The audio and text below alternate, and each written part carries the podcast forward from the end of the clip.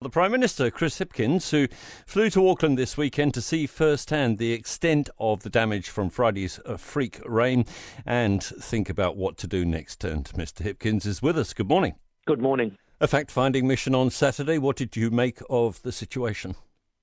Oh, clearly this is an unprecedented uh, set of circumstances that Auckland finds itself in. Uh, they've never experienced rainfall of that magnitude in that short space of time uh, ever before on record. Um, the damage has been quite extensive in some areas. Homes have been flooded and have had to have been evacuated. Uh, slips remain a, an area of concern. The ground there is still very wet, so there's the potential for further rainfall to, to continue to add to that problem. Uh, so... Uh, you know, absolutely um, saw firsthand uh, in my trip up to Auckland on Saturday exactly what uh, what what they're dealing with there. How do you see the role of government in a situation like this? This is first and foremost a locally led response. Uh, so under our emergency management framework, an event like this, is the response to that is led locally. But I see the role of central government uh, absolutely being to support that local response in every way that we possibly can. So I've been in regular contact with the Mayor uh, and ac- across government. Uh, we've been engaging with the local community in Auckland to provide them with as much support as we possibly can. These were unprecedented conditions, months of rain literally in just a few hours. Is it realistic to expect the infrastructure to hold up? Look, I think when you when you're faced with a situation like this, of course, it's going to create unexpected and unforeseen challenges. Um, I think Auckland has coped remarkably well in the last forty-eight hours or so, um, but of course, there's more rain forecast, uh, so we do expect that you know there will, there will be some further challenges ahead as well. Um, I think you know that to some extent, um, you're never going to have an infrastructure that's going to cope completely with something that is of the magnitude um, that we're that we have seen in the last forty-eight hours, but we can certainly have a good look and a good review when, when the opportunity arises. Um, once we're past the emergency response phase, we can have a good look at what more could potentially have been done to prepare mm. for something like this. Weaknesses were exposed. What do you think they were? Look, I think in that first twenty-four hour period, communication clearly needed to be ramped up a notch.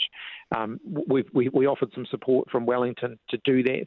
Um, I, I think you know some of that has improved quite a bit in the last twenty-four hours or so, um, but we'll be working closely with them to make sure that the communications are frequent so that people know what's happening and uh, and what they need to do. You'll be aware, obviously, Mayor Brown's been criticised over the timing of the calling of the state of emergency. Formed a view on that? Look, I think that's something that that can be looked at uh, in in in hindsight once the emergency response is over.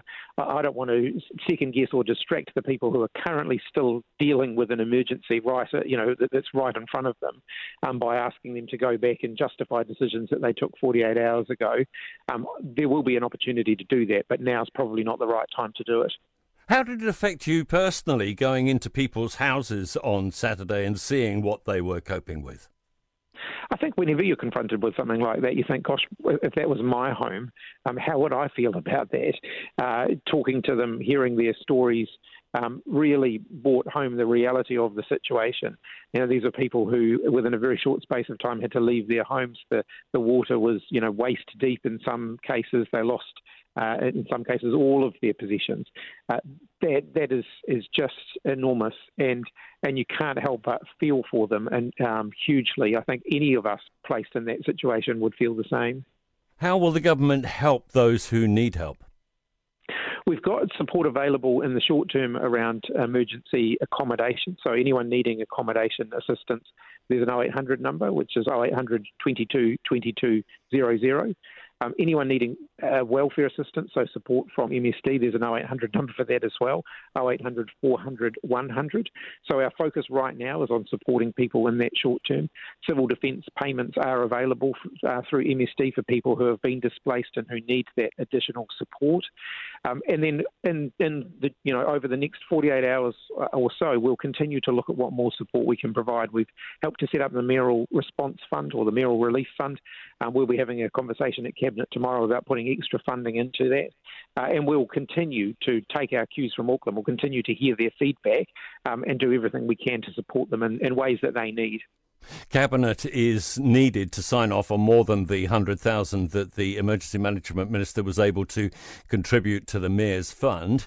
What sort of numbers are you talking about, and what else will you be telling Cabinet tomorrow?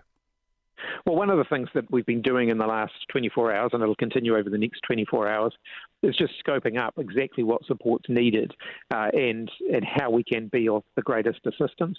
So I don't want to put a number on it until we've until we've got a bit of a, a better sense about what's actually going to be required and what's going to make a difference. I don't want to undershoot that, um, but also don't want to overshoot it either. So uh, I think we will just need to uh, make sure that by the time Cabinet meets tomorrow, we've got a good handle on how we can best support Auckland. There is also uh, the small matter of a cabinet reshuffle to be decided. Have you spoken to those ministers who won't have a job? Look, I've had uh, conversations with most of my colleagues. Obviously, a few of them over the weekend ended up being delayed because either they, either the ministers concerned or I um, was involved in um, in dealing with the situation in Auckland and, you know, some other localised situations actually around the rest of the country.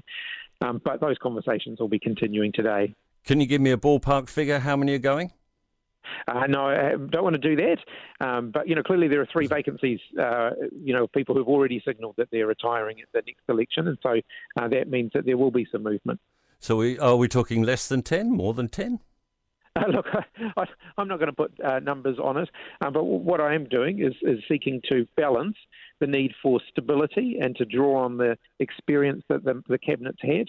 You know, we've been through a lot of really challenging situations as a team, and I want to make sure that we draw on that knowledge and expertise, but I also I think we do need some renewal as well. We've got an, an abundance of talent amongst our backbenchers. You know, we've got some great M Ps coming into Parliament in twenty seventeen and twenty twenty, and I, I want to give some of them an opportunity to really make their mark as well. So, so there are sackings, Mister Hipkins? Oh, look, I'm certainly not going to um, to, to have those conversations. I, I appreciate that you're looking for a scoop, um, but there isn't one yet. Thanks so much. Chris Hipkins, Prime Minister at Newstalk Z B.